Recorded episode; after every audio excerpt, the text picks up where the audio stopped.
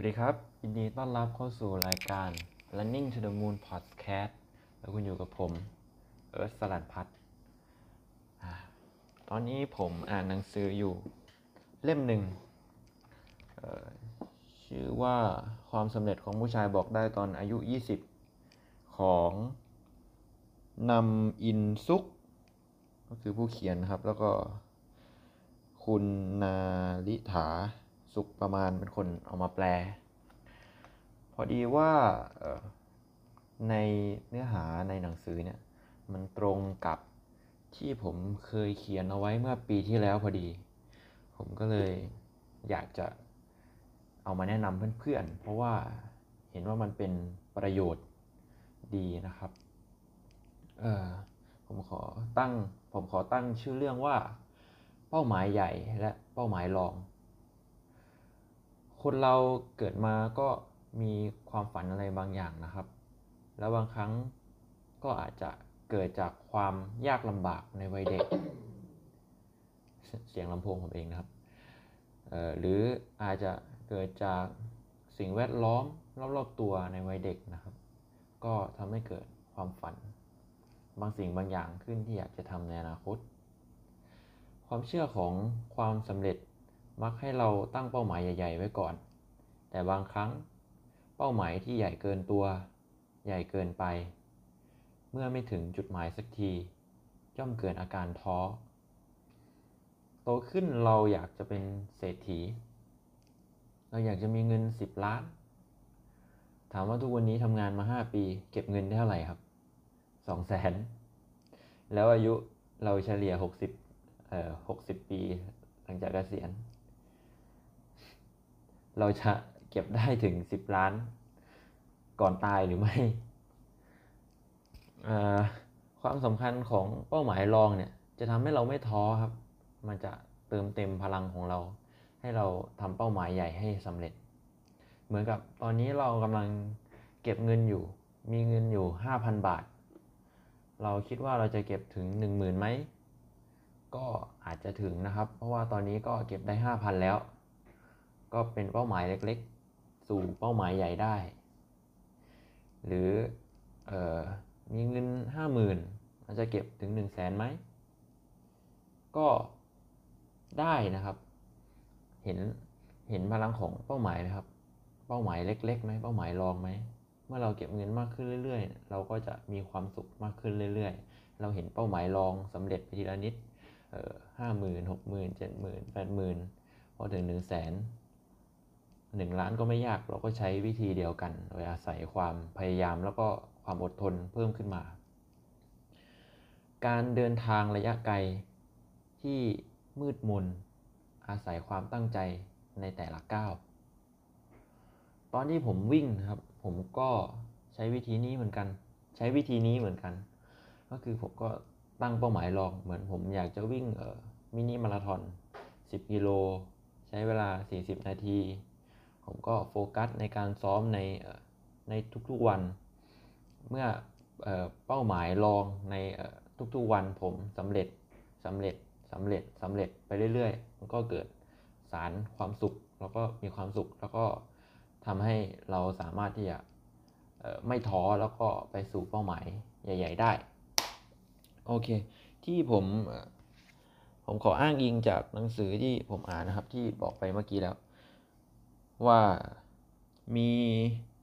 นักจิตแพทย์และนักสมองวิทยา รวมทั้งมันเฟรด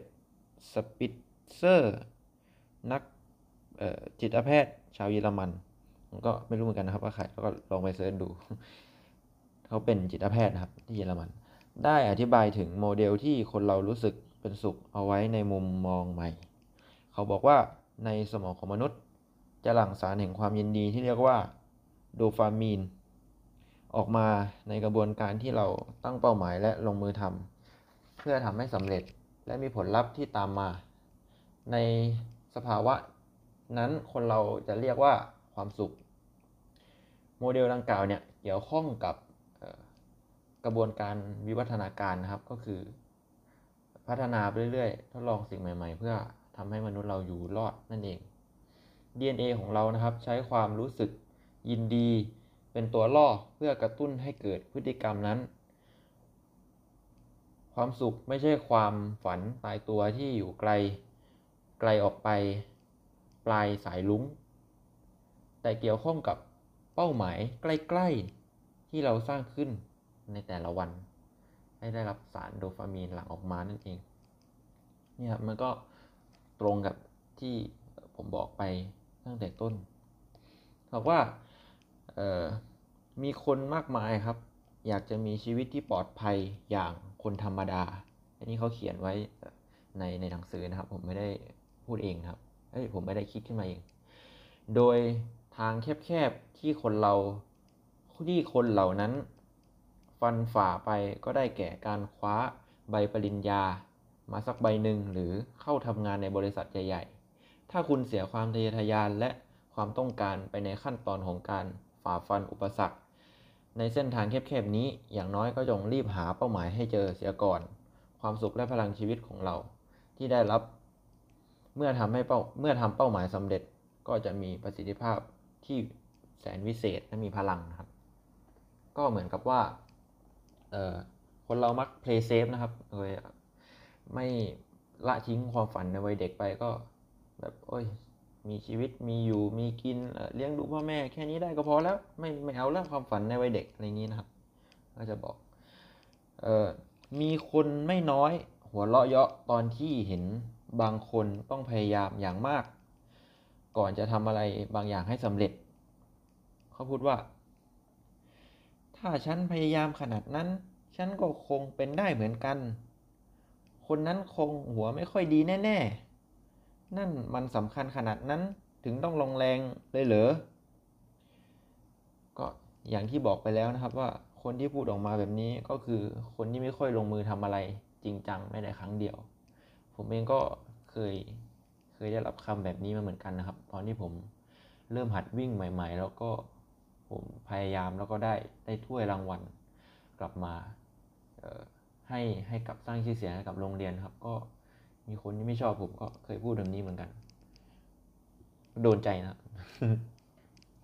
เออความพยายามไม่ใช่สิ่งที่เกิดจากการทำไปเฉยๆ แต่มันเกี่ยวเกี่ยวโยงกับเออการการทำทีละเล็กทีละน้อย ให้ให้เกิดผลลัพธ์ที่ยิ่งใหญ่นะครับ ก็คือจุดเริ่มต้นมันเล็กๆเสมอครับเหมือนการเหมือนที่ตอนเด็กๆที่เราปลูกแตงโม เม็ดแตงเม็ดเล็ก ๆ กลายเป็นแตงโมผลใหญ่เออเขามีตัวอย่างให้ฟังหนึ่งคนนะครับ ตัวอย่างก็คือยามาดะฮนอิชิ คือนักวิ่งมาราธอนผู้โด่งดังของญี่ปุ่นนะครับ เขาอธิบายเคล็ดลับผ่านอัตชีวประวัติของเขาว่า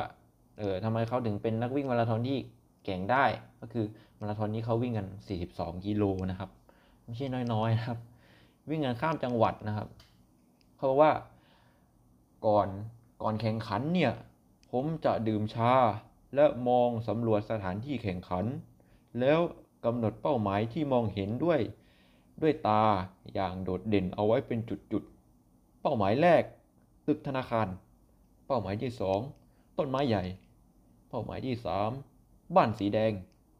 และเมื่อการแข่งขันเริ่มต้น อวิ่งออกไปได้ร้อยเมตร ผมก็มุ่งหน้าไปที่เป้าหมายแรก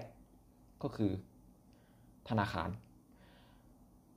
จากนั้นก็วิ่งด้วยความเร็วเท่าเดิมไปยังเป้าหมายที่สองต้นไม้ใหญ่ ถ้า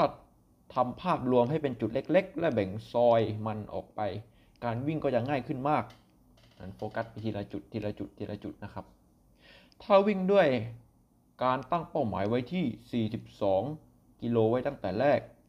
เออมาราธอนนี้ผมขอให้ความรู้นิดนึงครับ ขอขันนิดนึงว่า 42.195 นะครับ เป็นระยะมาราธอนเต็มที่เขาใช้กันในการวิ่งโอลิมปิก หรืองานวิ่งทั่วไปนะครับเดี๋ยวนี้ก็เอามาใช้เป็นมาตรฐานแล้ว เมื่อวิ่งไปไม่กี่สิบกิโลก็คงเหนื่อยมาก จนวิ่งไม่ไหวอีกต่อไป เพราะเราจะเกิดความกลัว ความกลัว เมื่อคิดว่าเส้นชัยยังอยู่ไกลมากนั่นเอง ก็คือว่าการตั้งเป้าหมายไม่จำเป็นจะต้องไกลมากนะครับ หาเป้าหมายที่ไม่ง่าย แต่ก็ไม่ใช่ว่าเป็นไปไม่ได้ เช่นการเอ่อทำคะแนนนี่ในหนังสือเขาบอกว่าการทำคะแนนโทอีกหนึ่งร้อยคะแนนแล้วก็อาจจะออสอบออสอบสอบไปได้สักเท่าไหร่สอบสามสิบคะแนนใช่ไหมเขาบอกว่าออสอบให้ได้สักยี่สิบคะแนนยี่สิบห้าคะแนนอะไรอย่างนี้นะครับ ตั้งใจอ่านหนังสือ หรือว่าการลด การลดความอ้วนครับ การลดเปอร์เซ็นต์แฟตในตัวให้ได้สักสิบห้าเปอร์เซ็นต์หรือการเก็บเงินไปเที่ยวต่างจังหวัด หรือการเก็บออมเงินไว้อนาคตนะครับ ไม่ว่าจะเป็นอะไรก็เป็นการประสบความสำเร็จได้ทั้งนั้นนะครับ เกิดจากการที่คุณต้องออตั้งเป้าหมายเล็กๆ เล็กๆ เล็กๆ เล็กๆ จนมีมีความสุขไปเรื่อยๆ กับทุกๆ เป้าหมายที่ทำสำเร็จ จนวันหนึ่งคุณก็สำเร็จเป้าหมายที่ใหญ่ แล้วก็อาจจะตั้งเป้าหมายที่ใหญ่กว่า ใหญ่กว่าใหญ่กว่าเพิ่มขึ้นเรื่อยๆครับคุณก็จะเอ่อสำเร็จเรื่อยๆ คุณก็จะมีความสุขไปเรื่อยๆนั่นเองและนี่ก็เป็นเรื่องที่ผมอยากจะมาเล่าให้เพื่อนๆฟังนะครับ ก็ขอบคุณที่ฟัง Running to the Moon Podcast นะครับ สวัสดีครับ เอ้ย ขอบคุณครับ